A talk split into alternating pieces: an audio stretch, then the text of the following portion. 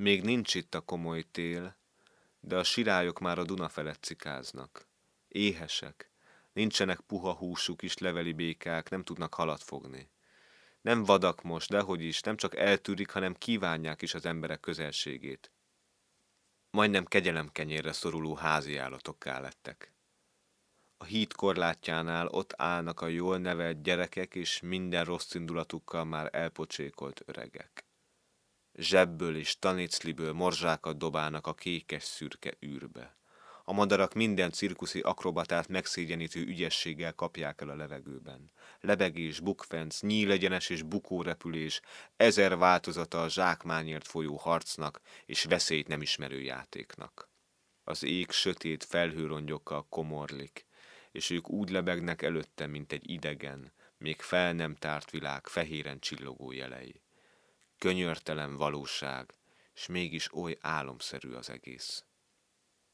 Telefonált egy könyvkereskedő segít, hogy összegyűjtötte vagy tíz könyvemet. Megnézhetném náluk. Hallotta, hogy keresem néhány regényemet. Kis antikvárium a mártírok útján. Vékony barna fiatalember fogad, nagyon szívélyes, örül, hogy személyesen is megismerhetett. Miért nem ír most a mester? kérdezi gyors lélegzetvétellel elmondott lelkendezés után. Miért nem tetszik írni? Írok én. Nem jelenik meg semmi. Mert nem engedik, hogy megjelenjen. És ha valami enyhülés vagy ilyesmi lenne, folytatódna a régi nóta. Azt mondják, kutyából nem lesz szalonna. És valóban, belőlem egyik rezsim sem tud egy jó falatot leharapni. Hat könyvemet vettem meg 68 forintért. Szép tiszta példányok, jól esett őket átlapozgatnom. Sokáig tétlenül a levegőbe bámultam, majd arra gondoltam, hogy mennyit és mennyi minden dolgoztam életemben. Ezúttal is bejelentem, hogy élek még, de a főkönyvelők már úgy könyvelnek el, mint akit sikerült megölniük. Nem tiltakozom, úgy viselkedem, mint diákkoromban. Az ujjamat sem mutatom fel, hogy jelen vagyok. De az írásról, arról nem tudtam lemondani. Hogy a régi könyveimet átlapoztam, már is készen lennék rá, hogy erőszakot kövessek el a tiszta papír ellen. Regényt szeretnék írni. Mi lenne a témája? Még nem tudom. Csupán egy mondat, egy címsor bukkant fel kavargó gondolataim közül. Fekete Pál és a gyerekei. Semmi több, semmi pontosabban megfogható. Mégis érzem a témát. Úgy érzem, ahogyan a gyönge szellőből is kiérzem az időváltozást, a lucskos eső vagy a tikkasztó hőség közelettét. Hirtelen olyan izgatottnak, telítetnek érzem magam, hogy csak hozzá kellene ülnöm, és írni tudnék emberekről, egymáshoz való viszonyukról, növényekről, állatokról, tárgyakról, magáról a mindent átfogó életről. Erőt veszek magamon. A könyvnek csak akkor van értéke, ha kezükbe vehetik az emberek, és elolvashatják. Engem nem szabad olvasni. Miért? Mert akkorát semmi esetre sem tudok hazudni, hogy az igaz valóság ne legyen benne még nagyobb. Olyan játék, amilyent nem szeretek játszani. Az utóbbi héten négyen is jártak nálam, hogy figyelmeztessenek, új tanácstagot kell választani a kerületben. Fontos, mondták, hogy minnyáján eleget tegyünk állampolgári kötelességünknek. A jó tanácstag közös ügyünket szolgálja, nekünk pedig ébereknek kell lennünk, tudnunk kell, hogy kit választunk meg. Ez a demokrácia. Ha lehet tíz óra előtt legyen ott az elvtárs, és adja le a szavazatát. Kire? Azt mi nem tudjuk. Csak azzal bíztak meg bennünket, hogy figyelmeztessük az elvtársakat minnyájunk állampolgári kötelességére. Úgy, úgy, legyenek nyugodtak, elvégzem a kötelességem. Tudom én, hogy mi a demokrácia rossz természetű alak vagyok. Éjjel is szoktam dolgozni, másnap későig maradok ágyban. Lehet, hogy általános szokásaimat is feljegyezték káderlapomra, mert vasárnap reggel valósággal kipöröltek az ágyból, hogy nem sokára tíz óra menjek szavazni, ez minnyájunk állampolgári kötelessége. Elég nagy és elég gyéren világított helyiség, a közeli iskola lánycsemetéi csasztuskákat énekelnek, valószínűleg azért, hogy vidámabban teljesítsem állampolgári kötelességemet. Nincs semmi baj, az egész a lehető legsimábban megy végbe. Igazolom személyazonosságomat, nevemet ketten is ellenőrzik a választók listáján, és egymás után mondják, Mehet, mehet! Az asztalnál ülő harmadik, összehajtott papírlapocskát ad a kezembe. Tessék, elvtárs, ezen vannak a jelöltek nevei! Az asztalnál ülő negyedik levélborítékot nyújt felém. Ebbe tegye be az elvtárs, ragassza le, és dobja abba a zöld ládába.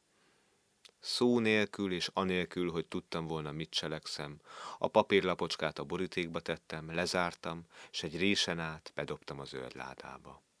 Az asztalnál ülők elégedetten bólintottak, tetszett nekik, hogy tisztában vagyok a demokrácia követelményeivel.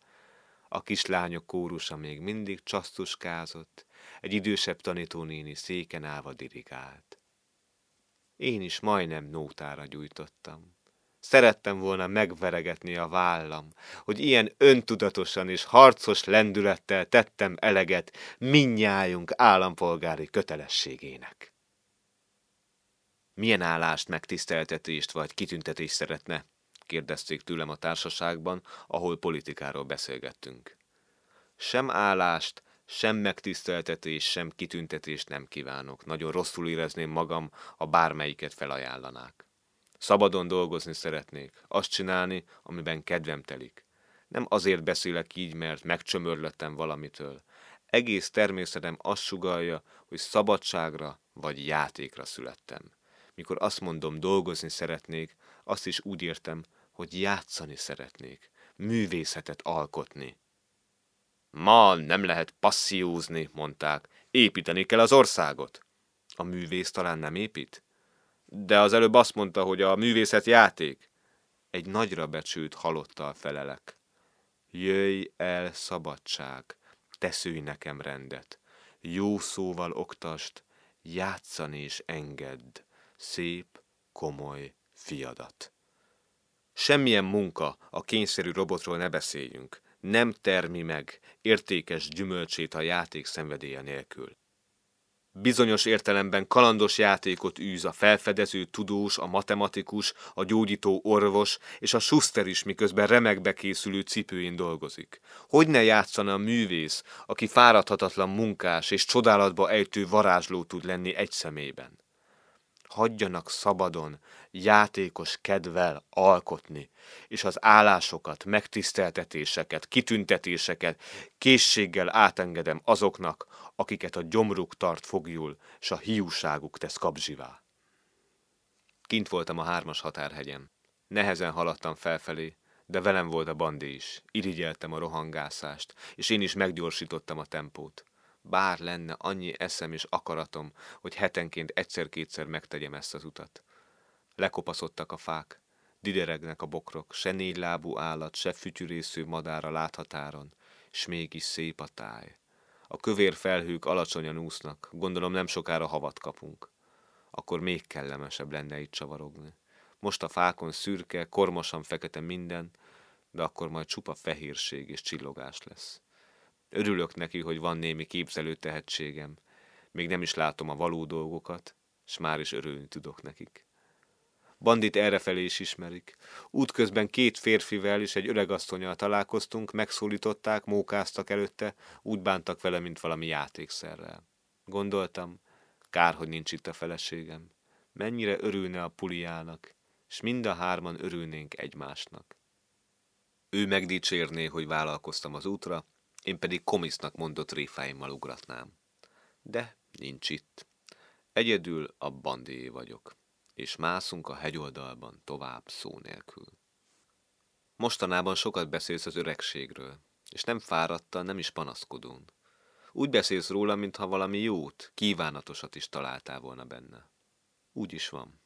Vagy talán nem jó az, hogy az ember fájdalom és hiányérzet nélkül sok mindenről le tud mondani. Nem akarja elcsábítani barátja feleségét, nem akar vagyont szerezni, nem akar fából vaskarikát csinálni, és nem jó talán, hogy rossz fogai helyett protézist viselhet, és hogy a zsarnokok futni hagyják, mert hasznavehetetlennek tartják a maguk számára. Igaz, hogy mindez negatívum, de az is igaz, hogy a pozitívum mindig fájdalommal jár. Meghatóan tragikomikus jelenetet láttam az eszpresszóban.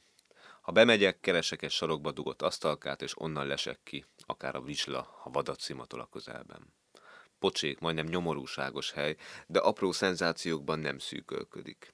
Akadnak itt táskás arcú, könnyező szemű, idejüket múlt ügyvédek, derék bizonytalan egzisztenciák, elég csinos nők, magyarok, lengyelek, két szép orosz, valóban szépek, és bunyózás is előfordul, néha a nők férje ver meg valakit, néha a nőknek kap valaki a hajába, anélkül, hogy tartós harag származna belőle. Ma egy ismerősömmel ültem a sarokban. Nem beszélgettünk, csak úgy bámultunk a sűrű füstbe, mint akinek semmi gondjuk bajuk. Aztán láttam, hogy kisé távolabb egy nő hirtelen az asztalkára borul, barátnője pedig nagyon gyöngéten simogatja a haját, a hátát veregeti. No nézze csak, szóltam a társamnak. Azokkal mi van? Sír a kicsike. Megint valami szerelmi tűzvész. Ismerősöm érzelmes és lovagias ember. Felkelt és átment hozzájuk. Ő is megsimogatta a nő haját, beszélt hozzá, gyöngéden visszahajlította a széktámlájához. A nő csak ugyan sírt, könnyeivel összemaszatolta az arcát. Mikor az ismerősöm visszajött, megkérdeztem, miért volt a nagy színjáték. Sírnia kell, mondja, mert ma lett harminc éves. Vajon kissé dilis az ilyen nő, vagy csak ugyan ennyire szívére veszi múltjának harminc évét, jövőjének egyre kevesebbet ígérő kilátásait?